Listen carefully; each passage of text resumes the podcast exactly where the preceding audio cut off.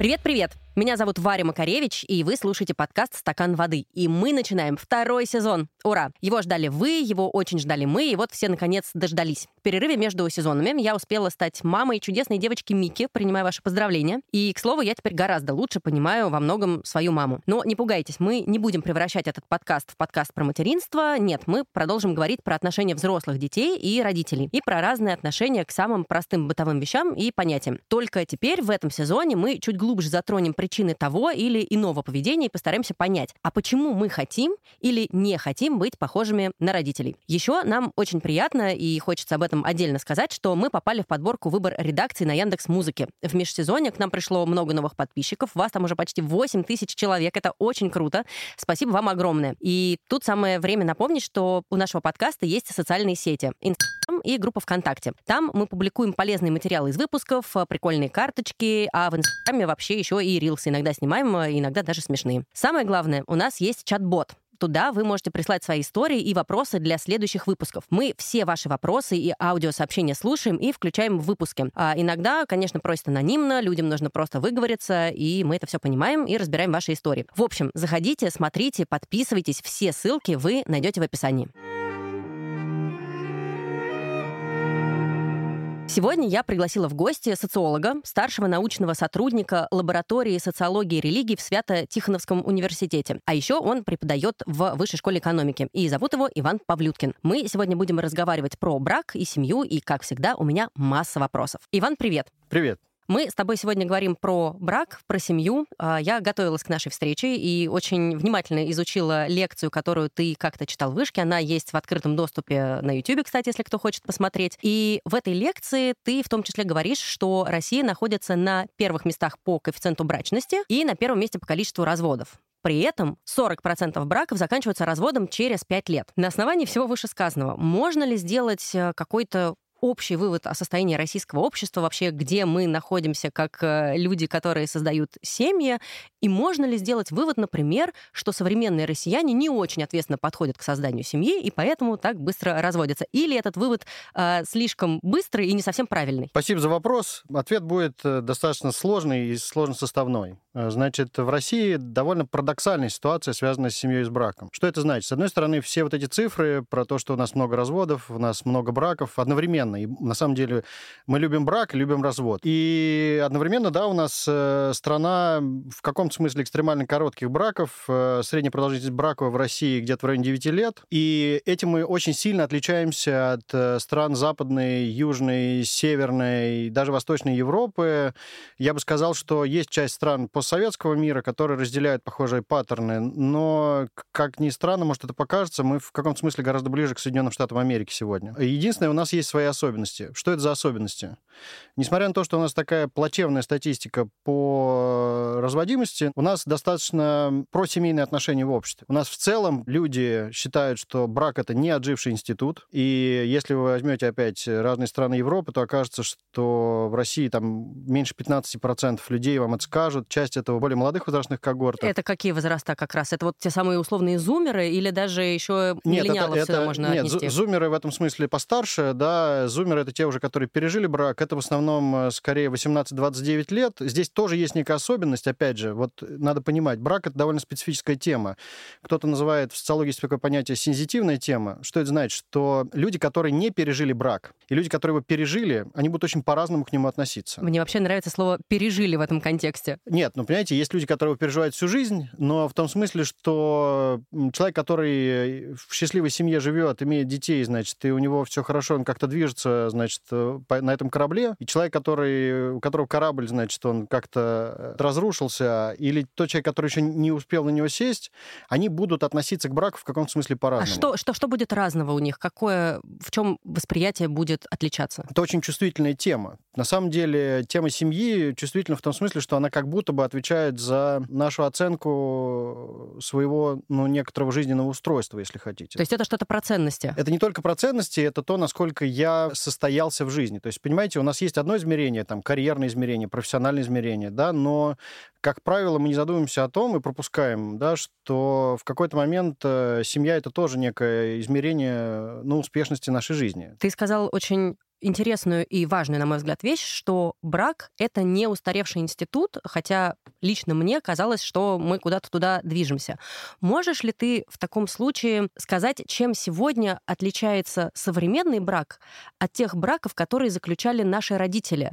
Потому что наверняка разница какая-то есть, и под нашими родителями я понимаю поколение, которое там, ну, где-то в 70-е, 80-е, там, может быть, у кого-то в начале 90-х женились. Ну, если можно, я попробую только тогда предварительно разделить э, этот разговор, ну, как бы на две части. К браку можно относиться как, действительно, как к институту. То есть, что мы, как правило, понимаем под институтом? Ну, что есть некоторая нормативная сторона вопроса, есть правила, правила разделения труда в семье, что делать можно, что делать нельзя, есть некие последствия, связанные с несоблюдением этих правил, там, санкции какие-то, да, то есть там конфликты, которые могут во что-то перерастать, или, или наоборот. И есть, ну, я называю это отношенческая сторона брак. То есть именно то, что мы называем семьей скорее. Э, да, но в том смысле, что, ну, если хотите, здесь можно такую отчасти оценочную категорию ввести. Ну, брак в каком смысле это про любовь, э, да, и брак это некая школа любви, я бы сказал так. Ну вот смотри, я тут, э, если позволишь, поделюсь личной историей. У меня есть семья, у меня есть любимый мужчина, у нас есть чудесная трехмесячная дочка, но мы не в браке. Ну, просто как-то руки у нас до этого не дошли. Для меня эти два человека меньше семьей не становятся. Надеюсь, что я для них тоже. Но при этом, как вот отнестись к такой ситуации, да? Брака нет, но мы семья. Это достаточно распространенный случай, но и дальше есть некоторый набор аргументов, почему это так. Ну и серия, руки не дошли. А зачем же нам этот штамп в паспорте? Это же ничего не решает. Здесь же гораздо важнее наша любовь. Современное российское общество — это общество, в котором, с точки зрения институтов, которые брак регулирует, у нас полная свобода. Приведу один пример. Есть такое понятие в мире divorce by fault. То есть это называется, ну, развод по вине. То, что мы сегодня в России имеем, это, как правило, мы имеем развод по обоюдному согласию. Это значит, что никому не надо в суде доказывать, что есть какая-то вина или причина того, почему это происходит. То же самое у нас касается брака. Ну, в России достаточно одного месяца для того, чтобы в брак вступить. Вот, э, вот это divorce by fault, например, в Испании было отменено где-то в 2000-х годах. В Британии несколько лет назад. А в России развод по обоюдному согласию возник Э, ну, где-то в 1918 году. Многие думают, что Россия — это страна, которая только в 90-е годы начала переживать такой процесс, понимаете, либерализации, освобождения. Нет. Мы э, гораздо раньше, чем очень многие западноевропейские страны, а некоторые вообще еще не дошли до этого некого переворота, да, или поворота, трансформации, мы гораздо раньше э, переживали вот это институциональное ослабление брака. То есть если сравнивать Россию с другими странами, у нас гораздо легче, чем в других странах, вход в брак и выход из него. В этом смысле люди, ну, не сильно придают этому какое-то значение. Ну, можно войти, можно выйти. Как бы зачем тратиться на то, что не дает тебе ничего, в общем, кроме, ну, иногда материальных дивидендов, хотя мы знаем, что есть случаи, когда гораздо лучше в России быть э, матерью с ребенком, но не вступать в официальный брак. С точки зрения некоторых дотаций от государства, еще чего-то. Но есть и более сложный такой ответ, который касается все-таки брака. С одной стороны, да, в России довольно распространенный трек. Давай сначала поживем вместе, а проверим наши отношения, а потом, ну, если дело дойдет до дела, э, вступим в брак. Но это популярный трек скорее среди более молодых поколений. Можно такой вывод сделать? Можно. По крайней мере, доля сожительств, которые потом и ведут человека к браку, она достаточно сильно выросла за последние последние 15 лет. В целом растет доля людей, которые не вступают в брак в течение жизни. Да? Но для того, чтобы это оценить, нужно человека посмотреть его биографии, поэтому здесь не так просто давать оценки. Но, с одной стороны, легко войти, легко выйти. С другой стороны, вся эта аргументация, ну что это просто штамп в паспорт. Если это штамп в паспорте, если это в общем ничего не стоит, а что бы не сходить-то? Давай как раз тогда послушаем одну историю, которую нам прислали в наш бот, и, может быть, это будет одним из аргументов.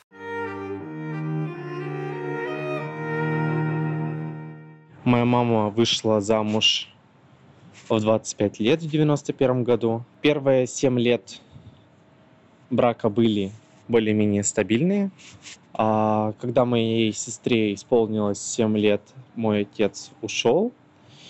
И единственное, чем тогда помог брак, это выплачивать алименты моей сестре, чтобы хоть как-то прожить. Потому что времена были тяжелые, это были 90-е. Потом, спустя какое-то время, отец вернулся, было все нормально.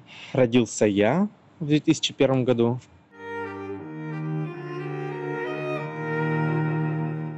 Вот смотри, здесь как раз история про то, что брак очень помог, потому что потом мама смогла получать алименты на ребенка.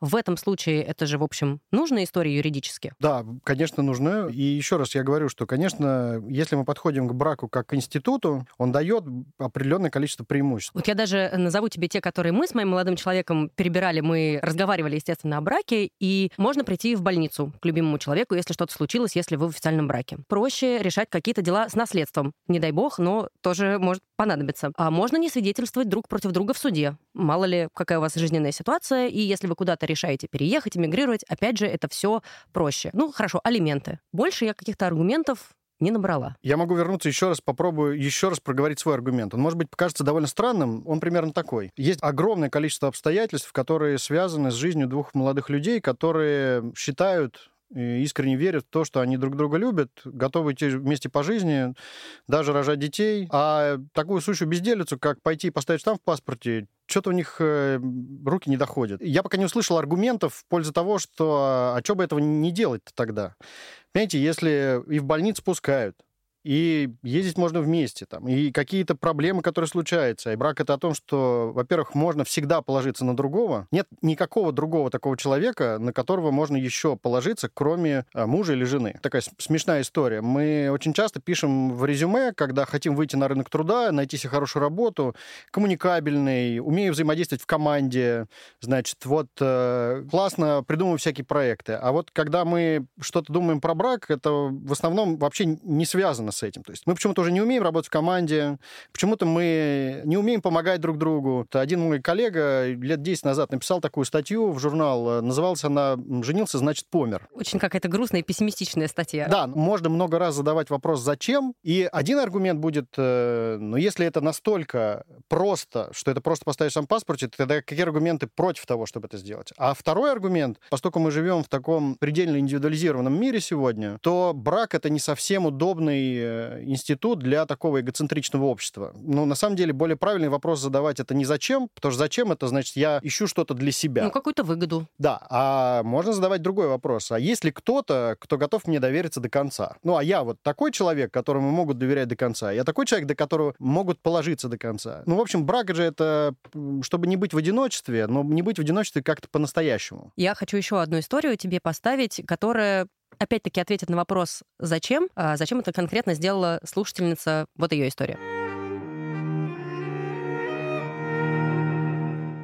Привет, стакан воды. А, начну с того, что в свои 24 я уже успела выйти замуж, побывать там в замужестве два года и потом развестись. Так вот, я много рефлексировала, зачем же мне это нужно. Поскольку вопросы же задавали, я сама тоже начала задаваться вопросом, только ли дело все в любви. И потом подумала о том, что все-таки любовь э, быть была, но дело было не только в этом. А это был мой способ сепарироваться от родителей. Глупо, странно, но, тем не менее, да, я таким способом хотела э, начать жить самостоятельной жизнью. И поскольку мне было страшно делать это одной, э, я подумала, что с любимым человеком, пожалуй, будет делать это веселее. И несмотря на какие-то негативные моменты, которых было немало, я все равно не жалею о том, что произошло. Э, за эти два года, а, потому что я получила интересный жизненный опыт. Э, я пожила в разных общежитиях, я познакомилась э, с разными интересными людьми. Вот смотри, еще одна причина. Человек в сознательном, но достаточно молодом возрасте решил вступить в брак, чтобы сепарироваться от родителей. Что говорят исследования? Насколько это частая причина вступить в брак просто, чтобы сбежать из своей родной семьи родительской? Про чистоту я вам не скажу, но Здесь есть а, такой интересный момент, если говорить как-то издалека. Во-первых, в России достаточно высокий уровень мобильности. Что это значит? Каждый год э, большое количество россиян э, переезжают из одного э, населенного пункта в другой. Ну, например, достаточно высокий интенсивный поток образовательной мобильности. И поэтому, да, я, конечно, допускаю, что такая траектория, такая трек входа в брак, он довольно распространенный. Отчасти он связан с тем, что ты через э, попадание в университет, а девушке 24 года, ты одновременно его заканчиваешь, ты уже, в общем, имеешь некоторый опыт жизни, но чтобы не возвращаться в эту родительскую семью назад, ты хочешь какой-то отдельной жизни. Я не могу сказать, насколько распространена эта траектория, но я могу сказать, что она, конечно, довольно типичная. Да? Это типичная история для современной России, или мы можем сказать, что в позднем Советском Союзе у наших родителей могло быть что-то похожее? Оно могло быть. Э, более того, мы знаем, что результатом образования в высших учебных заведениях, да, не все люди проходили тогда вузы, гораздо меньшей степени, чем сейчас. Но если речь идет не только о высшем, но и о профессиональном образовании, то часто результатом было распределение, и в какой-то смысле люди иногда решали для себя. Они либо раньше вступали в брак, и потом вместе с супругом или супругой переезжали, либо уже находили человека на рабочем месте уже в тот момент, когда они переехали. То есть поменялись формальные обстоятельства, но в целом история очень похожая. Это как бы нас немножко отсылает к такой теме, которая связана с э, такими жизненными траекториями вступления в брак, насколько они поменялись, да? И, ну, на этот счет есть вопрос довольно любопытный. Как вам кажется, сегодня вообще сложно себе найти супруга или супругу? Вот как вам кажется, сколько сейчас людей отвечают на этот вопрос положительно, что это сложно? Ну, я в цифрах не решусь сказать, но мне кажется, что достаточно большой процент должен отвечать, что это сложно. Да, это больше половины населения. То есть больше половины людей, у которых ты спрашиваешь этот вопрос, э, они скажут, что да, вообще это говорят довольно сложно. А в чем сложность? Как-то поменялись критерии выбора, и поэтому сложно искать партнера. Что изменилось? Ну, давайте попробуем просто порассуждать. Значит, раньше, если мы говорим про некоторые там, да, Советский Союз, все-таки жизнь была более институционально устроена, треки были более-менее понятные, да, образовательный, трудовой. Пенсия. Э, пенсия, ну да, были какие-то, ну, я бы сказал, э, возможные некоторые шероховатости, но, как правило, ты двигался по колее. Дальше скорее возникали всякие вопросы, которые касались уже того, как браки семью сохранить, да, и наиболее распространенными треками было ранний брак, рождение ребенка, поздний брак, рождение ребенка. В общем, дальше было несколько еще, но они были достаточно не распространены. Сегодня, если мы говорим о поколении, например, людей, рожденных в 80-х э, годах, 90-х годов, то таких треков уже, в общем, не два, а где-то около восьми.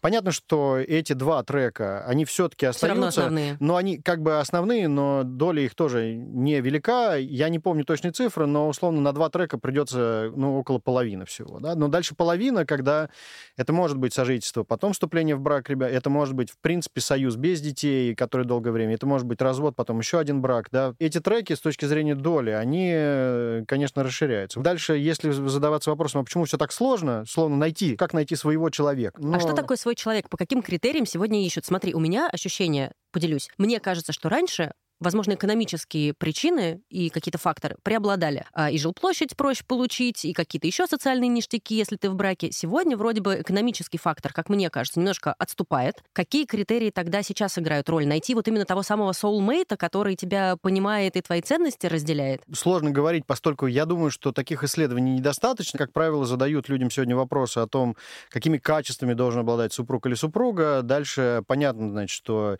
есть базовые ожидания от мужчины. Надежность, э, да, значит, есть базовое некое ожидание от женщины, ну, часть из этого будет связана, значит, с тем, как она ведет, значит, бытовые вопросы, часть из этого будет связана с э, вещами, связанными с тем, что можно на нее положиться. Я отчасти просто не согласен с тем, что экономический фактор перестал иметь значение. В мегаполисах, скорее всего, да. Дальше, если мы смотрим на другие э, населенные пункты, там этот фактор будет иметь значение. Там Но... все равно выживать вдвоем проще. Дело не только выживать. Когда мы говорим о браке, здесь все время есть два пласта. Их на самом деле больше, но два доминирующих. Первый пласт э, то, что связано с э, экономическими вопросами, ну, прагматикой некой, да. Второй все-таки вопрос романтики.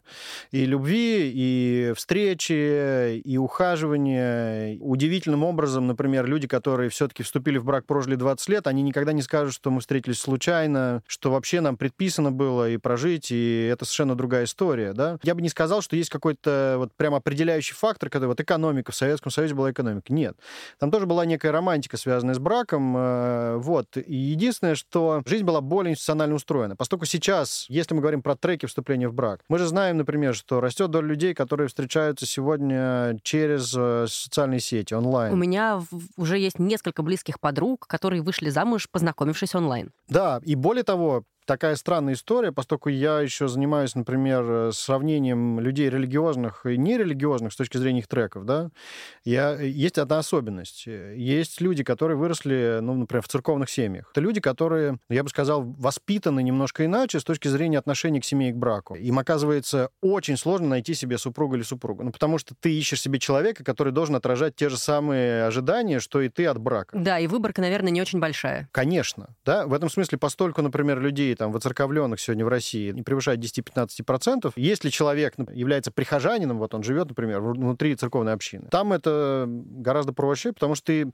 ты знаешь этого человека. Мы знаем примеры истории, когда вот была эта любовь, значит, со школьной скамьи. Вот. И потом, значит, 40 лет вместе. Да, вот эти... Мои родители, мама и папа, учились в одном классе. Ну вот, чтобы, Да. чтобы они сейчас сказали по поводу того, что в ЗАГС до сих пор не сбегали. Это отдельная история, это будет э, за кадром. Э, Ты, когда сейчас отвечал на мой вопрос, в том числе сказал про ожидания от мужчины и от женщины, что от мужчины вроде бы стандартно ждут надежности, от женщины какой-то э, хозяйственной пригодности. И я очень хочу с тобой поделиться здесь историей. Пару лет назад я ездила на Камчатку, и со мной в туристической группе была пара лет 60, очень приятные. У них была дочка примерного возраста, 30 плюс. И в какой-то момент мы заговорили про брак. Они спросили меня, замужем ли я. И дальше буквально второй вопрос был, умею ли я варить борщ. И я поняла из нашей дискуссии, из разговора, что это какое-то очень важное умение, очень важный навык, который у меня, как у будущей жены, обязательно должен быть. И все мои доводы про то, что, ну, слушайте, я в любой момент могу посмотреть там мамин рецепт или залезть в Google, и в конце концов аргумент про то, что мой молодой человек считает, что борщ надо готовить только если очень хочется, а лучше эти два часа провести как-то более полезно, может быть, побыть вдвоем или куда-то сходить или что-то почитать, а борщ можно, в общем, и в доставке заказать. Вот и тут я подвожу к вопросу про гендерное равенство, которое сегодня, про него много говорят, оно имеет место быть, оно как-то мешает институту брака и вот этим функциям внутри семьи, и тут я уже хочу ввести понятие именно семья, а не просто брак, а, или идет на пользу. Здесь будет сложный ответ. Значит, с одной, ст- с одной стороны, э, это пока не к вопросу о равенстве, а к вопросу о положении мужчин в стране. Что с ним не так? В каком смысле? Если взять разные исследования, которые касаются вовлеченности отцов или мужчин в, в семью, и, как правило, его задают э, в двух аспектах. Первый, насколько вовлечены в домашние дела, ну, например, что-то прибить, что-то сделать такое по подобным вопросам, то здесь достаточно высокий уровень вовлеченности. Я имею в виду в России по сравнению с другими странами. Если речь идет о общении с э, другими членами семьи, то мы, в общем, до сих пор находимся на одной из самых последних позиций в мире по вот этой вовлеченности. И в этом смысле вот этот разговор про то, что у нас мужчина брэдвинер где-то там что-то добывает, а женщина сидит дома, он, с одной стороны, не очень релевантен, потому что ну, мы еще с советских времен знаем, что о таком понятии, как двойная карьера женщины, Давай поясним, что Брэдвинер, ты имел в виду, что это кто-то типа добытчика, который Да. хлеб приносит домой. Да-да-да. Почему-то, правда, многие считают, что это, значит, образ традиционной семьи, но, честно говоря, это образ скорее советской семьи, чем традиционной. Мы потому что не скачем до революции.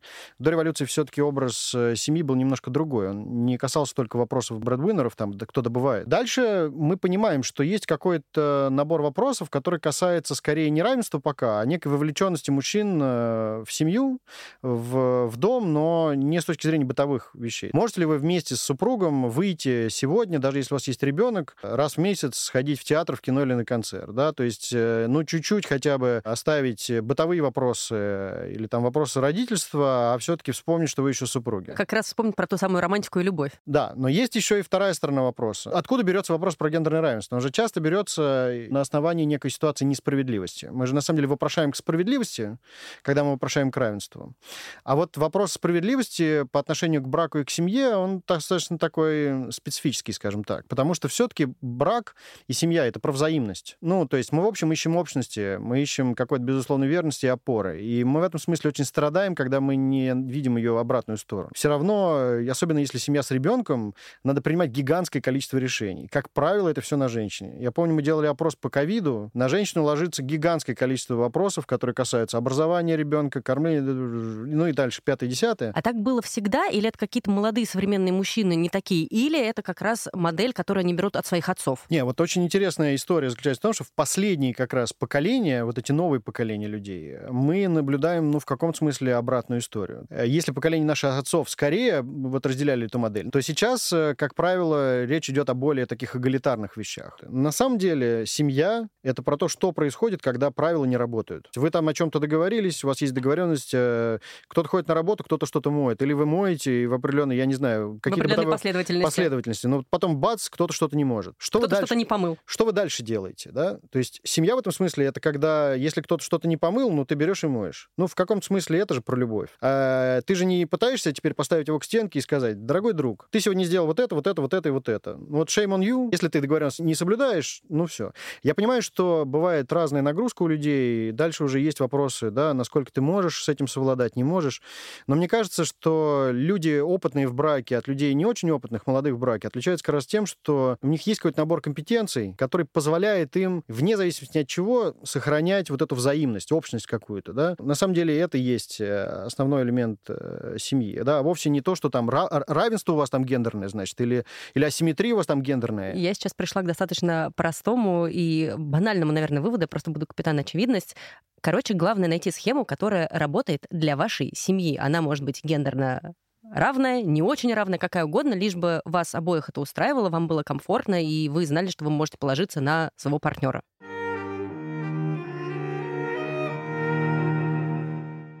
Давай попробуем ввести понятие семья чуть-чуть больше в наш да. разговор, да, потому что мне кажется, поправь меня, если это не так, что брак и семья не совсем тождественные вещи. И как как раз-таки вот это сожительство, которое сегодня один из популярных треков у молодежи, назовем их так, перерастает в семью или в брак? В какой момент и когда приходит эта осознанность и о чем она? В какой момент человек говорит, окей, вот сейчас мы создаем семью, мы вступаем в брак. Ну, я могу сказать так. Просто сожительство — это очень специфическое явление. Я все-таки э, склонен допускать, что если люди не вступили в зарегистрированный брак и прожили в нем 25-30 лет, у них родились там дети, потом внуки, и они были верны друг другу, мне сложно будет не назвать это семьей. Как правило, только статистика показывает, что таких пар критически маленькое количество. Ну, то есть, ну, может, это по-странному прозвучит, но сегодня люди часто даже вступают в брак, ожидая развода. Это как происходит и почему? Это происходит в голове у людей, когда они думают о браке. Ну, например, иногда это проявляется в объективных даже признаках. Ну, каких? Ну, молодые, значит, хотят и тешат себя надежды, а родители в этот момент переписывают всю собственность на кого-то из родителей. Ну, а то вдруг чего?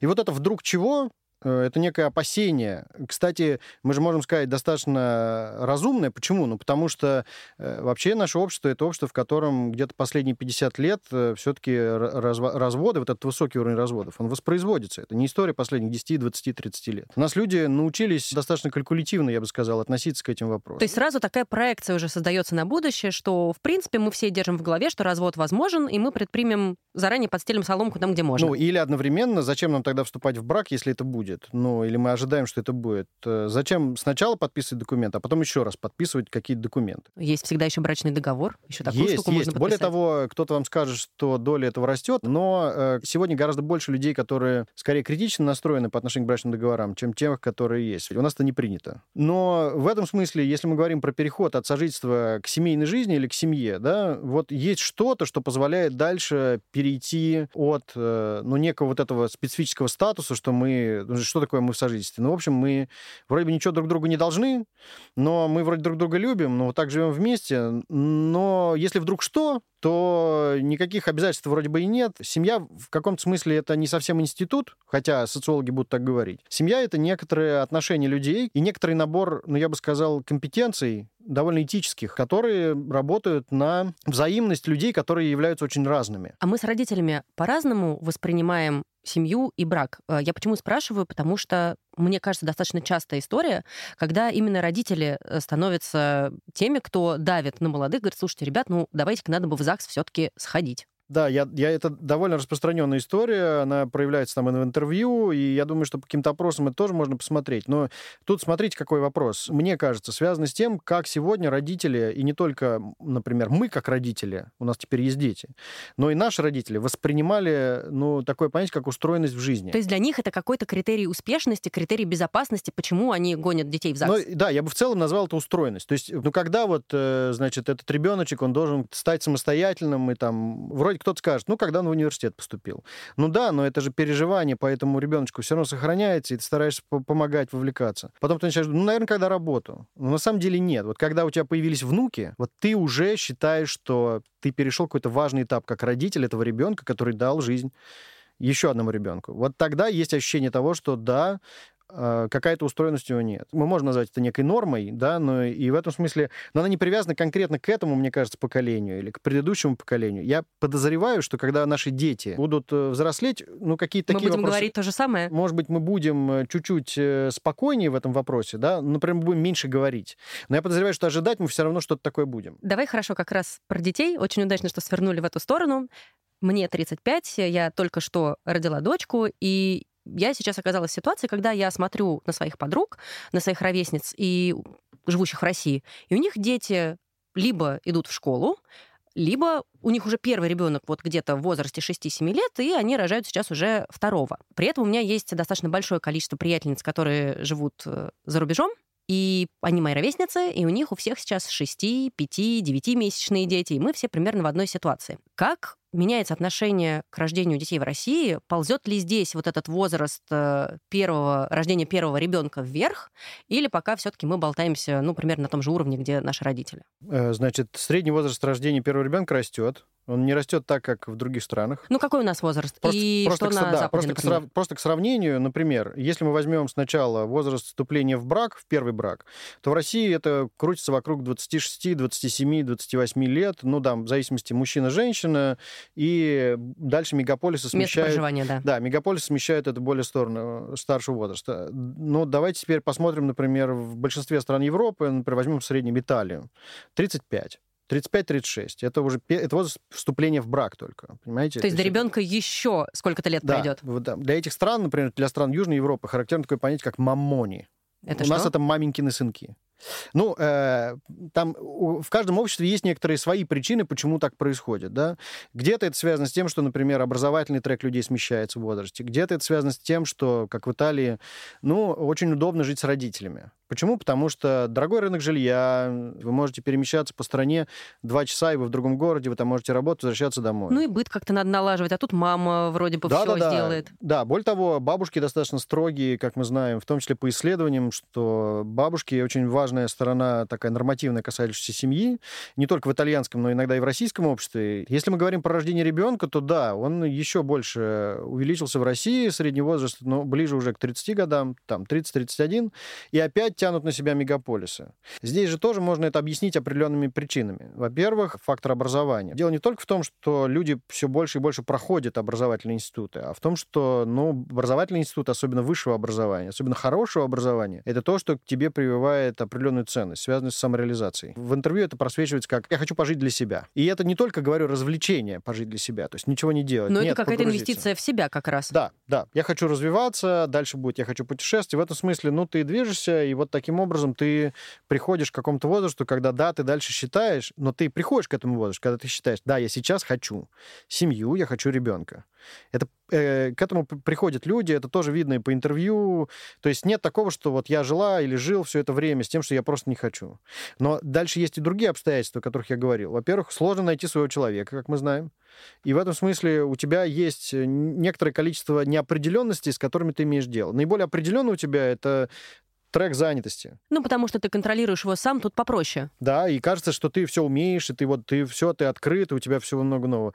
С точки зрения брака, ну, как правило, ты уже не открыт. Почему? Ну, первое, не то чтобы тебе сейчас кто-то помогает, значит, они тебя, конечно, там, может, что-то просят, внуков или там супруга, но они же никого тоже не знают. Сватовство вроде у нас сегодня не так распространено, как раньше.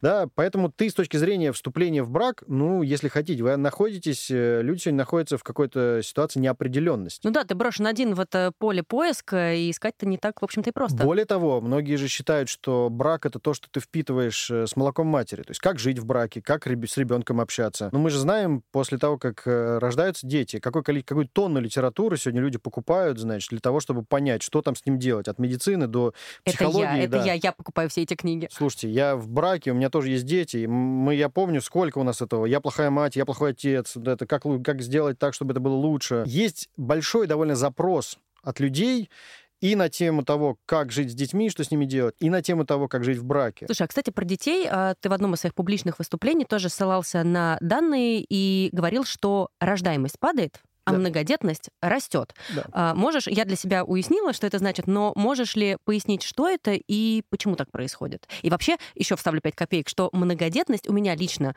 э, ассоциируется скорее с какой-то более традиционной семьей. А вроде бы в современной России, опять же, в тех же мегаполисах, ну, многодетные семьи немножко не бьются с этой картинкой. Мы делали исследование многодетных семей, у нас даже вышла книжка про это, и там был и большой опрос, и много интервью в разных городах. И вопрос заключался в том, что как сегодня люди доживают даже не такое, что решаются на много детей. Да? Я как-то встретил в одном интервью одной мамы, которая была и предприниматель к тому же, да, что вот в какой-то момент она решила совершить каминг-аут. Каминг-аут для нее был это переход к третьему, потом к четвертому ребенку. Потому что она в какой-то момент поняла, что на самом деле она в этом видит смысл, а при этом она работала, надо понимать, делала... Но она понимала, что все остальные вещи более-менее вторичны, и она способна с ними управляться. А вот дети, для нее это классно, и с мужем они там, и в том числе и путешествия, они находят для себя это время. Это индивидуальная история или это какой-то общий вот, уже знаменатель? Вот, к чему я веду, да, что когда мы начали в какой-то момент смотреть на это дело с точки зрения макрокартины, мы выяснили просто по данным, которые можно взять там и в Росстате, и данные опросов, что сегодня э, численность многодетных семей растет. Что такое многодетные? В широком смысле это 3 плюс э, детей, да? Когда мы говорим про традиционную многодетность, в основном речь все-таки идет о 5 плюс. Ну, это в советское время произошло изменение законодательства, при котором, условно, мы начали считать, что 3 плюс, это было связано с послевоенной историей, да, что надо было, значит, поддерживать как-то, и там возникли вот эти ордены мать-героиня, да, вот, то, то, что сейчас как бы вроде возвращается. Но изменился вклад разных рождений в суммарный коэффициент рождаемости. То есть у нас сегодня суммарный коэффициент рождаемости довольно низкий, там 1,45. Это надо 2,2, условно говоря. Да? Но вклад вторых, третьих и более рождений, он в два раза изменился по сравнению с десятилетней давностью. И тут я хочу спросить, а связано ли это как-то с разводами? А, смотри, что я имею в виду. Например, у человека, у некоего Васи, был первый брак, в котором у него было двое детей.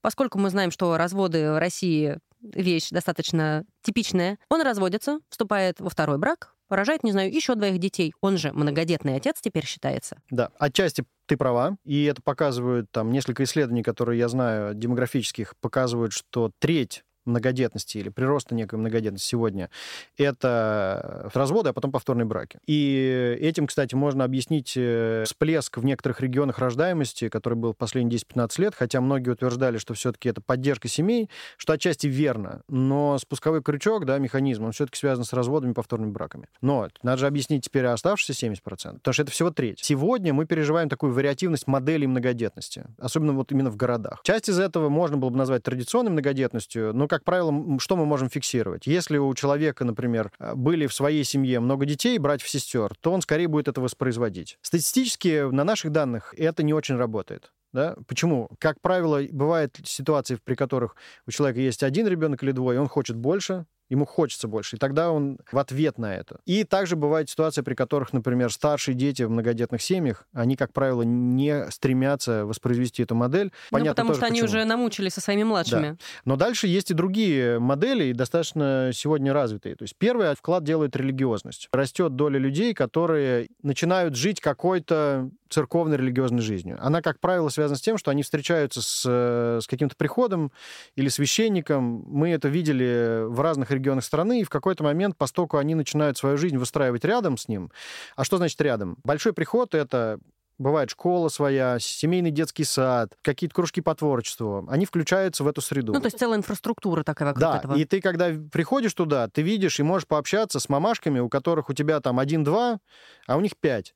И все твои вопросы, которые тебе кажутся, значит, э, экзистенциальными по поводу твоих детей, они тебе с легкостью объясняют, что, как, почему, помогут, поддержат и прочее. То, что мы называем семейная среда она в какой-то момент имеет значение, и это явление последних где-то 20 лет. То есть произошла какая-то концентрация, такое уплотнение общения семей, которое имело вот такой вот всплеск. Часть этой модели про, например, семьи с тремя детьми, иногда с четырьмя детьми, можно адресовать, конечно, в пользу демографической политики. Но мы все-таки знаем, что последние 15 лет государство очень сильно поддерживало семьи с детьми. Сложно сказать, что именно из-за этого люди и рожают, они, как правило, все-таки не из-за этого рожают. Ну, хочется надеяться, да, Да, что не в этом основная причина. Все-таки это там семья, и в этом смысле люди решают внутри семьи. Но мы даже понимаем, что постольку переход многодетности это издержки для семей достаточно высокие, да, немного теряют, статистически просто даже это можно увидеть, то, ко- конечно, вот эта подушка безопасности, это некая компенсация, да, она при прочих равных имеет большое значение для рождения там третьего, иногда четвертого ребенка. Слушай, ну э, не во всех семьях и не всегда э, брак заключается ради семьи, не всегда рождаются дети. И я хочу, чтобы мы здесь послушали еще одну историю. Э, Ей нужно побыстрее было выйти замуж. А детей у них нет. Э, Как-то обосновать ни для чего это она сделала более подробно она не может. Единственное, чем она это обосновывает, то, что она себя считает старой девой.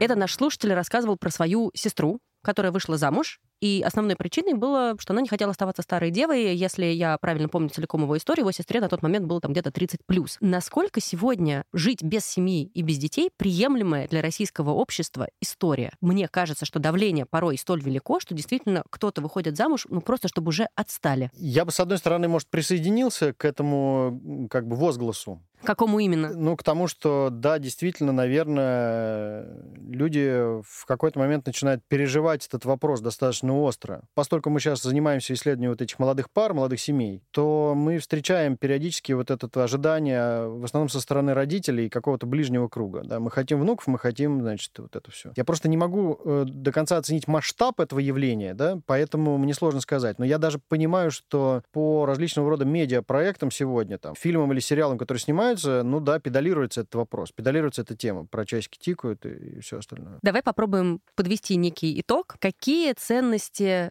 сегодня в первую очередь важны для тех, кто создает семью или вступает в брак, потому что, как мы выяснили, не всегда э, одно совпадает с другим. И поменялись ли как-то это- эти ценности у нас и у наших родителей? Ну, то есть у них были одни, а у нас, может быть, какие-то другие сегодня. Все-таки на самом верхнем уровне, я имею в виду на уровне вот этих опросов общественного мнения, некоторого голоса коллективного, да, есть базовые вещи. Ну, помимо того, что семья — это абсолютная ценность по всем опросам, э, брак — это тоже ценно, но дальше есть, конечно, базовые вещи. Ключевая из них — это верность. И у нас достаточно серьезное осуждение измены, конечно, но в России очень высокая ценность верности даже среди молодых людей. То есть даже если посмотреть, сравнить возрастные когорты, то она очень сильно выражена. Мы не приемлем измену. И для нас э, это, ну вот что-то такое экзистенциальное. Давай на этом сегодня и поставим, собственно, точку. Такой вот вывод, что, оказывается, мы с нашими родителями, со старшим поколением, в общем, во многом совпадаем, когда речь идет о семье и о браке. Спасибо тебе огромное за этот разговор. Я получил невероятное удовольствие. Спасибо, что пришел. Спасибо, что пригласили. Буду рад, если на что-то не ответил, можно еще раз встретиться. С удовольствием.